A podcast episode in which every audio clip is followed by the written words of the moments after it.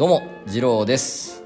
この番組はお庭屋さんの次郎が世界のさまざまな問題を猛スピードで素通りし好きなことを好きなように季節を織り交ぜながらお話しする雑談式バーチャル散歩系ポッドキャストです。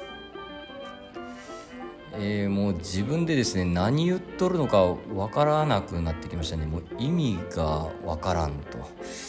うん。いやまあしかしこれはこう自虐ではなくですねあくまでこう客観的にこう自己分析冷静な自己分析をした結果でございまして、えーえー、前向きに捉えていただきたいと、まあ、切にこう願うわけでございます。はい、えー、ということで恒例のですね暦に行きたいと思います。今自分はですね立秋は真っ向ですね。深き霧まとう。です。こう怪しげな感じがしますね、えー、まあしかしこう艶がある言葉といいますか。そんな感じがいたしますね、えー、朝や夕暮れ時などですね。まあ霧が発生する頃ですよと。でそのまあ霧を見ながらですね夏の終わりを感じる頃ですねと。こう言っておるわけでありますね、まあ漢字どう書くんかいねっていうのはまたタイトルに書いておきますけれどもこの前半部分ですね「えー、モーム」と読みます。モーム。はい、えー、濃い霧がですねもうもうと立ち込める様を表現しております。モーム。えー、恥ずかしながら40年生きてきて初めて聞く言葉ですね、えー、びっくりしますね。はい。まあこの霧なんですけど、まあ、ちょっと調べてみたらちょっと面白かったんで後でちょっとお話ししようかなと思います、えー、先日ですねお庭のお手入れをしておりましたところ、えー、ちょうどよく売れたイチジクの実がなっておりましたので、えー、一つ拝借してこうカプッと食べてみたところです。ね大変美味しかったんですけれども、まあ、このいちじくですね。いやえ勝手に食ってないですよ。勝手に食ってない。いや勝手に食ったか。勝手に食っちゃいましたね。えー、っと勝手に食ったんですけどいやでも切ってくれって言われたからえー、うん。切った枝についてただけです。はい。はい。えー、このイチジクなんですけれども、えー、イラクサ目クワカイチジク属の落葉樹ですね。えー、まあ一応、有名なところでいきますと、アダムとイブのお話に出てくる禁断の果実っていうのが、まあ、イチジクのことです。はい。名前の由来なんですけれども、1日1個ずつ熟すからとかですね、あとは1ヶ月で熟すから、まあ、一軸ですね一つ熟すで一軸と、えー、名が付いた説があります漢字ではですね、えーと、ない、えー、ありなしのなしの、えー、花に、えー、果物の果ですねはい果実の果ですねと書くんですけれどもまあ花がない実中意味ですかね、まあ、実際はですね実の中に無数の花を咲かせます。うん。ちょっと変わった実ですね。実の中に花が咲いてる。要はまあ食べてるところ花なんですね。はい。えー、水溶性食物繊維のペクチン、えー、ポリフェノールの一種アントシアニン、酵素の仲間のフィシンなど女性に嬉しい栄養素が豊富に含まれています。腸内環境を良くしたりですね、あと美肌効果とかもあるみたいなんで最近はそのドライイチジクとかもありますねまあちょっと見かけたら買ってみるのもいいかもしれません、えー、通勤通学帰り道散歩道あなたの周りの季節を探してみてください。今日は先ほど申し上げました通りちょっと霧のお話をしてみたいと思います。後半はなんとお便りが届いておりますのでちょっとご紹介したいと思います。それでは庭を曲がれば人々の始まり始まり。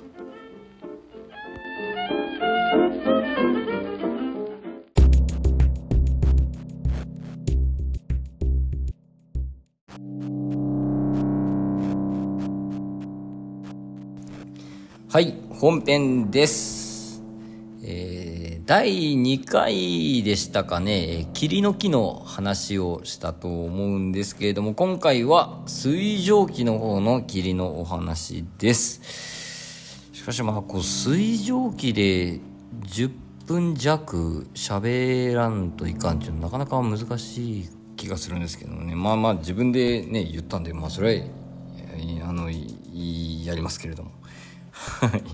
まあその、霧もですねこの季節を感じるアイテムになりうるんじゃないかと。いう思いでですねちょっと調べてみました、えー、この霧なんですけれども発生要因によってですねこうちょっと種類が数種類に分けられると、まあ、大きく分けて4種類。本当はもうちょっとあるんですけれどもなんかそこ行っちゃうともうすごい難しい話になってきちゃったんでなんか空軍のサイトとか見てましたもんね。ちょっとなんかえどえれいことになったんでとりあえずまあ大きく分けて4種類の霧の説明したいと思います。まずですね蒸発霧ですね。これ水面から蒸発した水蒸気が冷たい空気によって冷やされて発生する霧です。まあ、要は、そのお風呂とかお湯とかから上がる湯気と同じ原理とあとはですね、遺留霧、移動の意に、えー、流れる霧ですね。遺留霧は、えー、暖かく湿った空気が冷たい地表や海上を移動するとき、下層から冷やされると発生する霧と。まあ、春から夏頃ですね、北日本で起こりやすいと。要はこう、海面に発生しやすい霧ということですね。でですね、次が放射霧ですね。これは晴れて風の弱い日の夜から朝にかけて冷え込んだ時に発生する霧です。えー、盆地に多いと書いてあります。これ僕の住んでるところすごいこの霧が濃いんですよ。たくさん霧出ますね。ほんと2メーター先も見えないぐらいです。はい。これちょっと後でお話ししますね。あとはですね、最後に、滑翔霧、滑るに登る霧と。これはですね、水蒸気を含んだ空気が山の斜面に沿って登っていった時に、上の方で冷えて発生する霧です。山の下の方から見ると、まあ、雲っぽく見えるわけですね。うん。で、ここでちょっと、あれと思ったんですけど、その、雲と霧の違いって何だと思ってですねちょっと調べてみたところ地面に触れているかいないかで霧か雲か分かれるみたいです要はその大地に触れていると霧。浮いてると雲と。はあなるほどなと思ったんですけどね。地表付近か上空かっていう違いみたいですね。うん。あとはですね季節によって名前が変わります。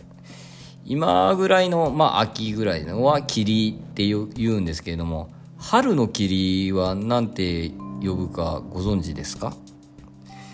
多分まあ聞いたことあるというかまあ絶対しまあそうですね知っておられると思うんですけれどもこう春の霧は霞って言うみたいですね。はい。それでこう分けて表現することもあるみたいです、えー、先ほどご説明しました放射霧ですね。晴れて風の弱い日の夜から朝にかけて冷え込んだ時に発生する霧。この霧がですねあの、僕が住んでる町めちゃくちゃ濃いんですよ本当に。でその昔その鹿児島に空港を作ろうっていう時にですねあの僕の町も結構大きいんでこう結構候補に上がったんですけれどもいや霧濃いから無理だろうみたいな感じになったぐらい霧濃いです本当に。でまあまあ、隠す別にわざわざ言う必要ないですけど僕が住んでる町は、まあ、生まれた町なんですけど、えーとある珍しい現象が起こることで、まあ、有名というか珍しいみたいなんですよね。それでこう町おこしをしていこうという動きがありましてですね。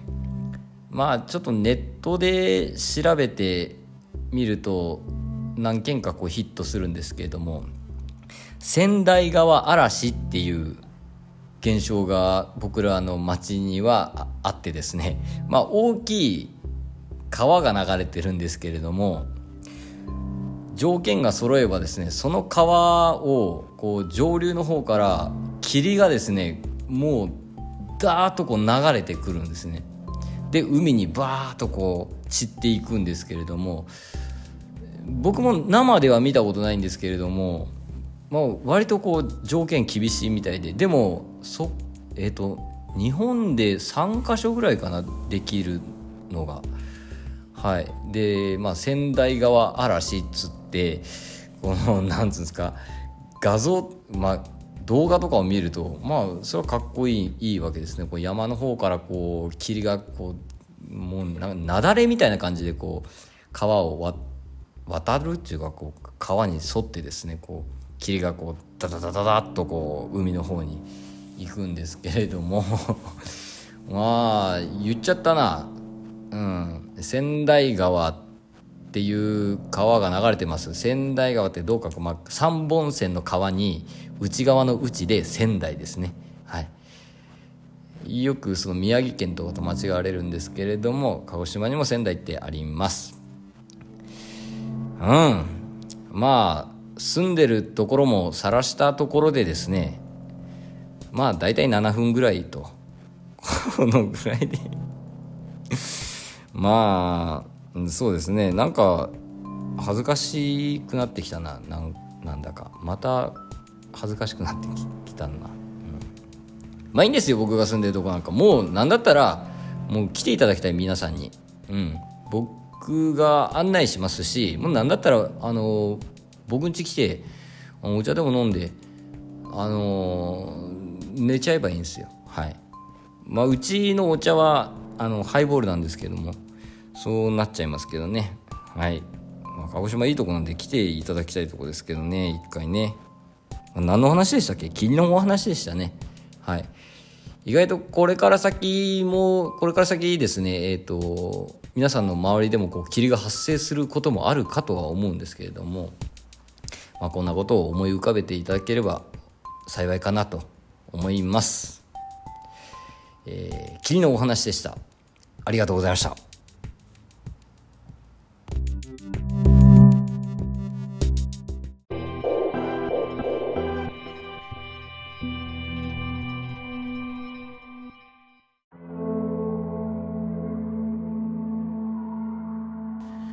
はい後半です後半はですねなんとこんな番組ねこんな番組っつったらその送ってくれた方に失礼ですね。えー、この番組にも、えー、お便りをいただきまして初お便りでございます。こんなに嬉しいんですね。あの誰か教えてくださいその相当嬉しいから覚悟しとけよみたいな感じで。教えてくれりゃよかったのにびっくりしましてですね、えー、ありがとうございます。えトランクルームスタジオ、えミオのボイスダイアリーのミオさんからいただきました。ありがとうございます。じゃあ、ちょっと読まさせていただきますね。えいつもお昼のご飯のお供に番組楽しく拝聴させていただいております。ミオです。我が家では地植えではありませんが、鉢で植物を育てております。先日、夫の人が、夫の人、うん、夫の人が庭で騒いでいるので、えー、行ってみると、ジャスミンの枝にスズメガの幼虫が2匹おられるではありませんか。過去、えー、昨年はオリーブについてましたと。それはもう丸々とお育ちになられておりました。くしょーと。基本、殺生はしたくないので剥がそうとしましたが、それはもう見事なヘドバンで頭をブンブン振り回し猛反発されました結局枝を切り落とし近くの公園の茂みに移動させていただきましたとお庭屋さんをやられているとたくさんの植物を扱われると思いますがこのようなご経験はあったりするのでしょうか長文乱文失礼しますこれからも番組楽しみにしておりますありがとうございますこんなに嬉しいんですね。うん。うんうんうんうん。えー、ジャスミンですね。すごくいい匂いがする木ですね。えー、木製化なので香りが強いですね。うん。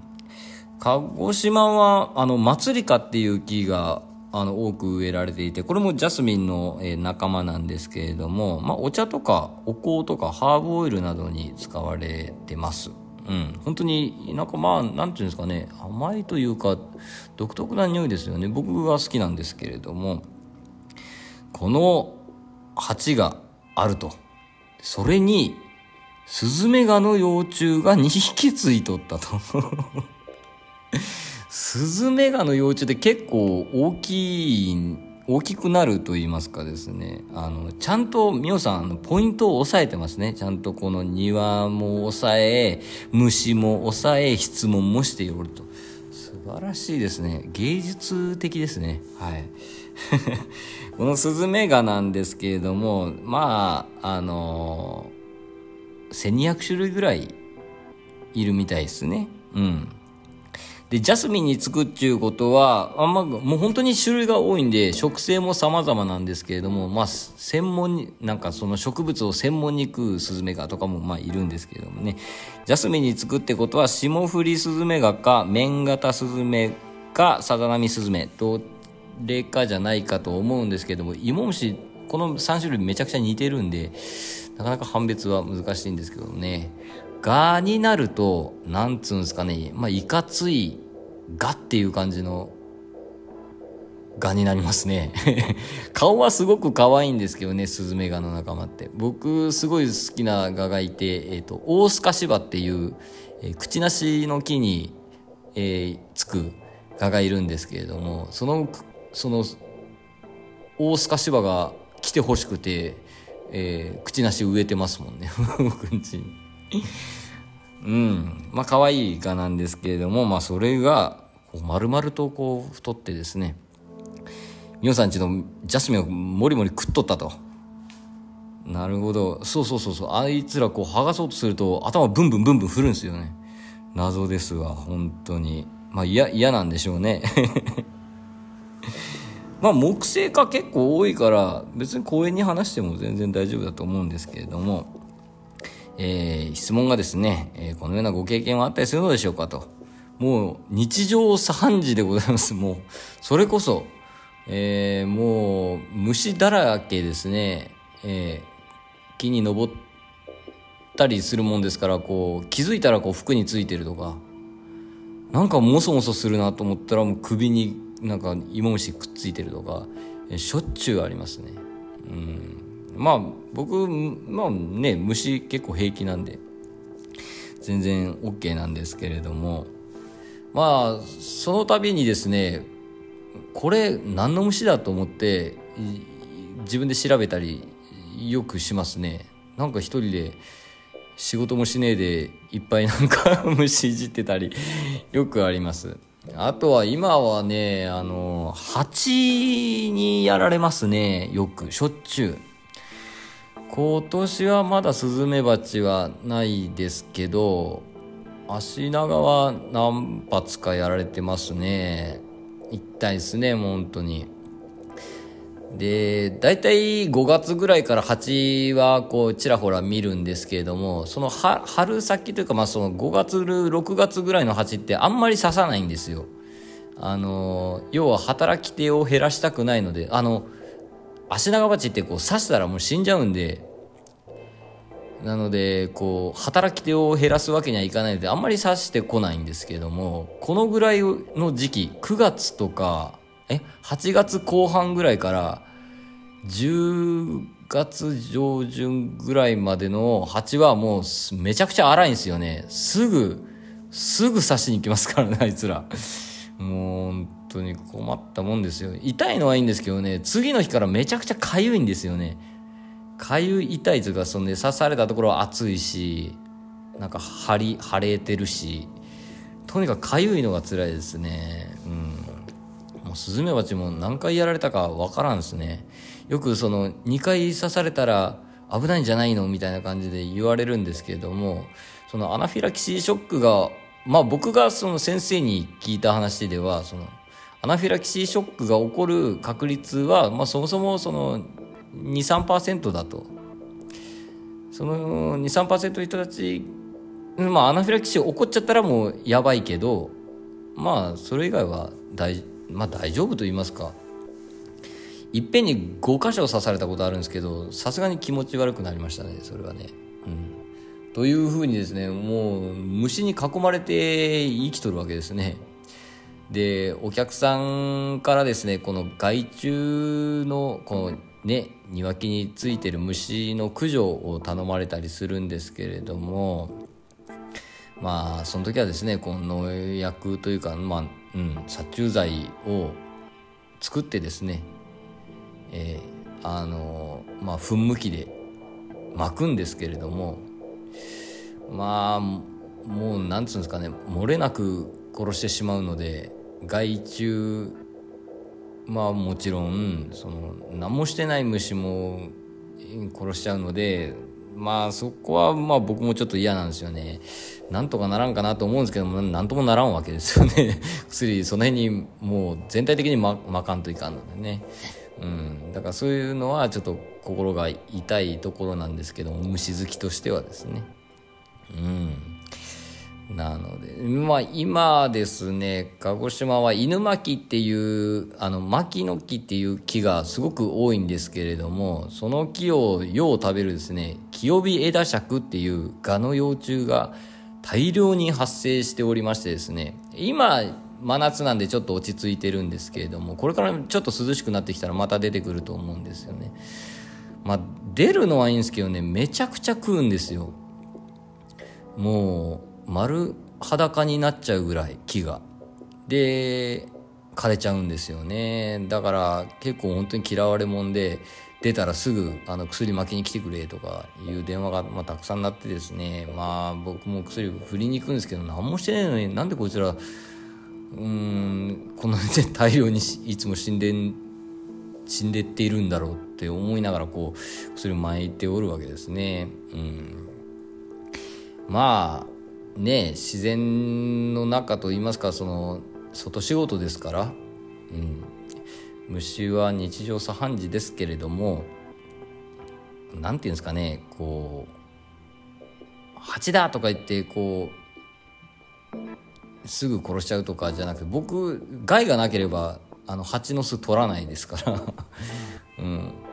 まあ一緒に生きていけたらいいなと思いながらですね、まあ、そんなことを思ったりもします。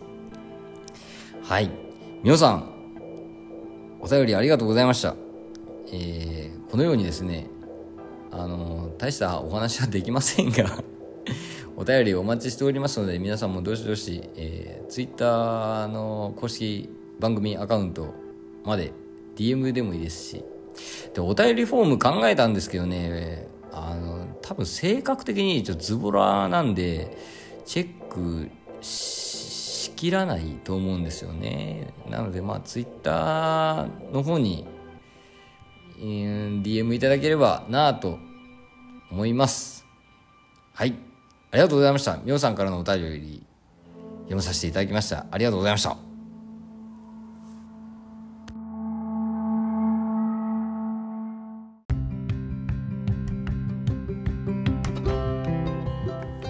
はい。総括です。なんか回を重ねるごとに喋りが下手になっていってる気がするんですけれども何でしょうね。うん。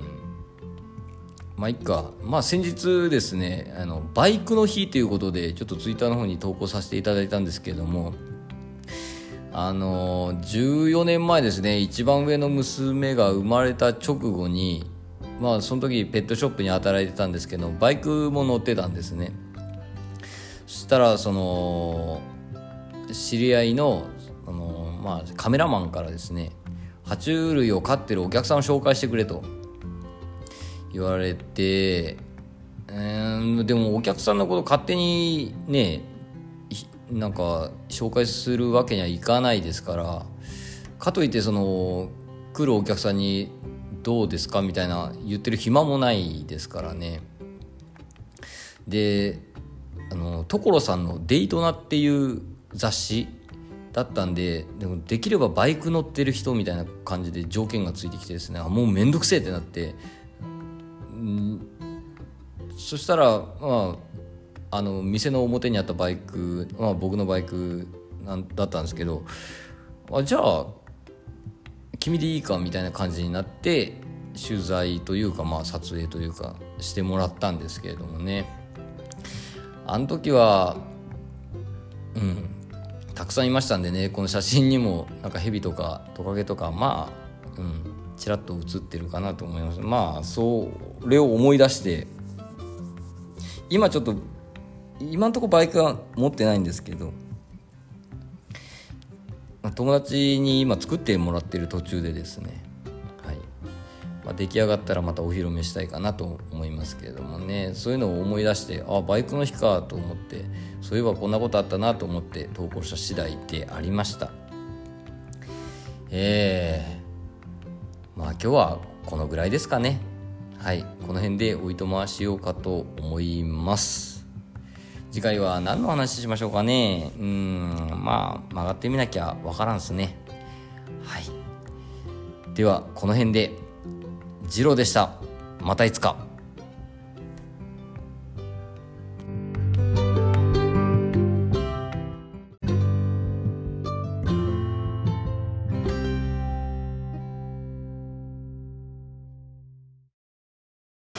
ジャックインレーベル。